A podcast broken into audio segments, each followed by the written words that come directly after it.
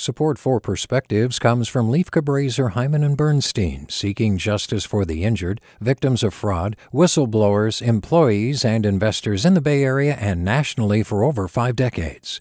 Online at lchb.com. Hi there, I'm Rund Abdelfatah from Throughline.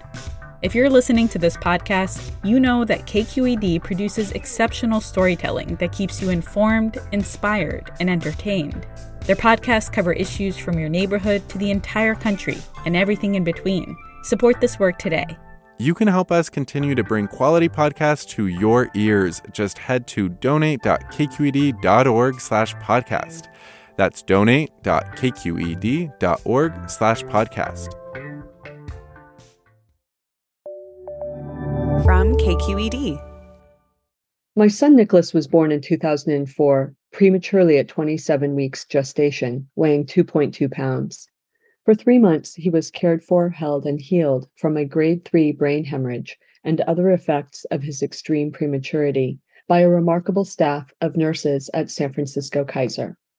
Last week, Nicholas turned 18, and we went back to the neonatal intensive care unit to fulfill a promise we made long ago to the nursing staff. After our son's traumatic birth, his dad and I were terrified but the nurses kept our hopes and emotions steady. They were our co parents, our counselors, our rocks. Many times over, they saved our son's life, and in some ways also mine. Sometimes a nurse would show us photos of other children who had not only survived the NICU, but were thriving. They made us promise we would return when our son turned 18, because they knew he would thrive too. When we returned to the NICU after all these years, we were greeted by several nurses. One of them remembered us. Just in time, she laughed as she hugged Nicholas. I am retiring in October. Another nurse invited us into their staff lounge to see walls covered with photos of babies they have cared for. Much to my surprise, I spotted my son's tiny face. There was a photo collage I had made for the nurses in 2005. It's the oldest frame still hanging there. As I recounted the story of my son's frightening hemorrhage, a nurse asked if she could take our photo.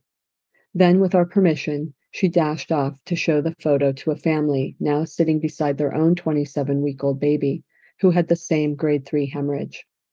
She knew that, full circle, our success would be another family's source of hope. NICU nurses have always understood how to care for not just our babies, but our hearts too. With a perspective, I'm Alex Giardino. Support for Perspectives comes from Lieff Cabraser, Heimann and Bernstein, seeking justice for the injured, victims of fraud, whistleblowers, employees, and investors in the Bay Area and nationally for over five decades. Online at lchb.com.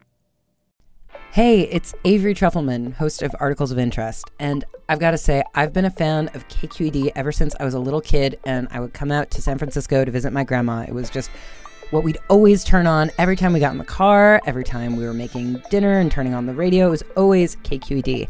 And then over the years, I've become a massive fan of KQED podcasts because this is local reporting at its best. These are answers to questions you've always wanted to know, interviews with exciting, unusual voices, necessary journalism, all told with love and care and artistry. And did you know that a majority of KQED's funding actually comes from members? It's just people like you and me supporting the programs they love while also getting access to cool events, behind the scenes footage, and so much more. If you want to sign up and be a part of this amazing community, visit donate.kqed.org slash podcasts to become a member today. That's podcasts with an S. Thank you for listening and thank you for your support.